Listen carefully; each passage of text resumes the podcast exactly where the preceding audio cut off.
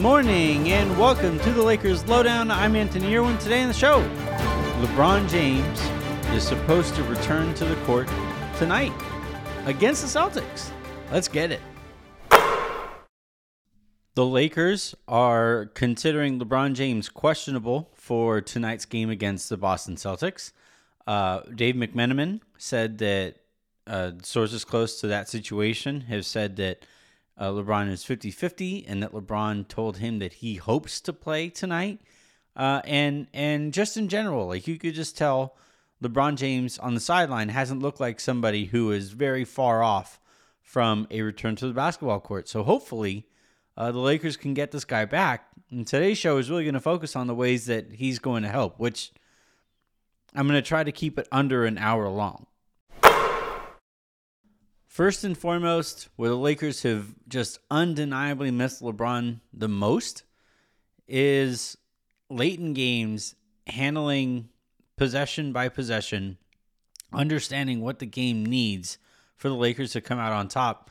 Uh, Russell Westbrook is is a phenomenally talented player, one of the most talented and and and most successful point guards that the NBA has ever seen on an individual level.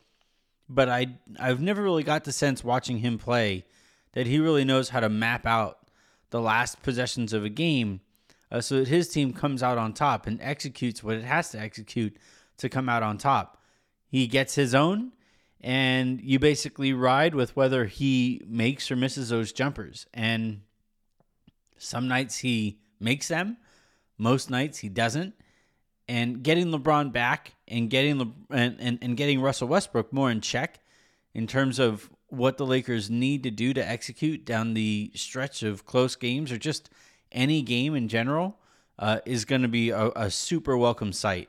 I personally can't wait to watch LeBron execute the offense at the end of the, of, of any game, uh, and and get away from being at the mercy of a couple bounces whenever Russ decides he's going to pull up in transition.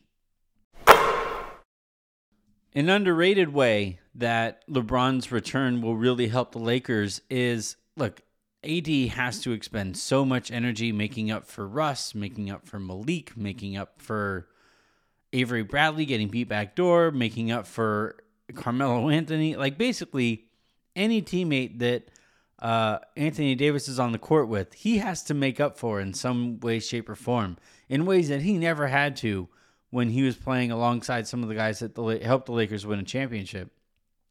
LeBron is not one such guy that he has to make up for possession in, possession out. Uh, and so getting AD a little bit more energy at the end of the game uh, to be able to get some looks, some some some looks moving towards the basket down the stretch of the game is going to be huge for the Lakers and and and huge for AD, somebody who has looked pretty visibly frustrated uh, for most of the season. And finally, LeBron getting back means that the Lakers hopefully can continue to execute a little bit better in transition. Where, look, the Lakers have said from day one that they want to get stops, get out, run, and really dominate games that way. And on those possessions where the Lakers are trying to run, either they aren't able to grab the rebound. The rebounding has been pretty disappointing this season. Uh, LeBron's going to help there. When they actually get out and run, uh, you have smaller guys finishing in transition, which makes you not necessarily as good in those moments. So getting somebody as big and as successful as LeBron has been in transition over the course of his career is really going to help. And and and just in general, look, the Lakers need easy buckets. They need to convert on times that they do actually get stops. And getting LeBron back, and if he is, uh, you know, LeBron James, if he's the guy that we have watched, uh, you know, for the last 19 years, that's somebody who is really going to help this Lakers team actually do some converting and hopefully stretch those like four or six point runs that the Lakers have had this season into, you know, 10, 12, 15 point runs uh, and, and really look to take over a game the way that the Lakers are hoping to be able to take care of games uh, earlier on than they have been so far. Now, when LeBron comes back, Frank Vogel is going to have a decision to make. Obviously, LeBron is going to start. Obviously, Anthony Davis is going to start. Obviously, Russell Westbrook is going to start. So, what does the Lakers starting lineup look like? Now, with LeBron out, Vogel has basically just kind of committed to uh, offense, and he went with Carmelo Anthony in the starting lineup. He still kept some defense in there, though, or at least some perceived defense in there with Avery Bradley. And I, you know, I know Frank Vogel really uh, favors defense with most of his basically any decision that he can make. And then on top of that, I think he personally really likes Avery Bradley. It's kind of his comfort blanket uh, as one of the few Lakers perimeter players who seems to legitimately care about defense. That said, when LeBron gets back, Bradley should probably see the bench. And uh, if he does, if Bradley does see the bench, then Talen Horton Tucker should start.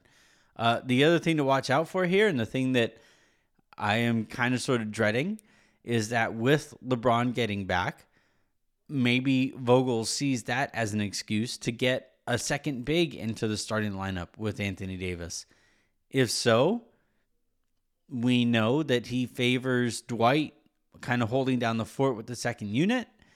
And he might go to DeAndre Jordan in the starting lineup. And and if that happens, all of those fire Vogel chants that that or, or, or screams in my mentions and stuff that I've kind of pushed back on uh, from from you know, basically day one, uh, I'll stop pushing back as hard. I'll still push back a little bit uh, because this roster is still a tire fire, but I'll stop pushing back as hard as I was before because that would be a, a mistake of, of pretty grand proportions. I still think, though, that the starting lineup when LeBron gets back will be Russ, THT, LeBron, Melo, AD. I think that's the lineup that they're going to start, at least until Trevor Ariza gets back.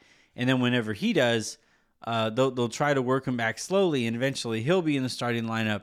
Melo will go to the bench, and and that'll kind of get the rotations all all set. And eventually, hopefully, DeAndre Jordan will be waived for uh, a center with a pulse.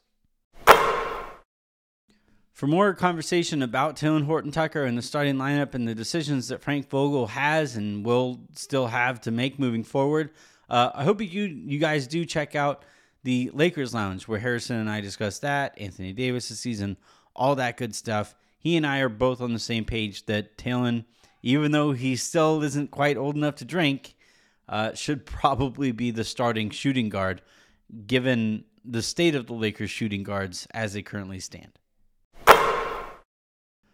All right, that's going to do it here for this episode of the Lakers Lowdown. Check out the show that I just talked about a second ago. Tonight is a game that is airing on ESPN. It is a game against the Boston Celtics. It is a game in which hopefully LeBron James will be coming back.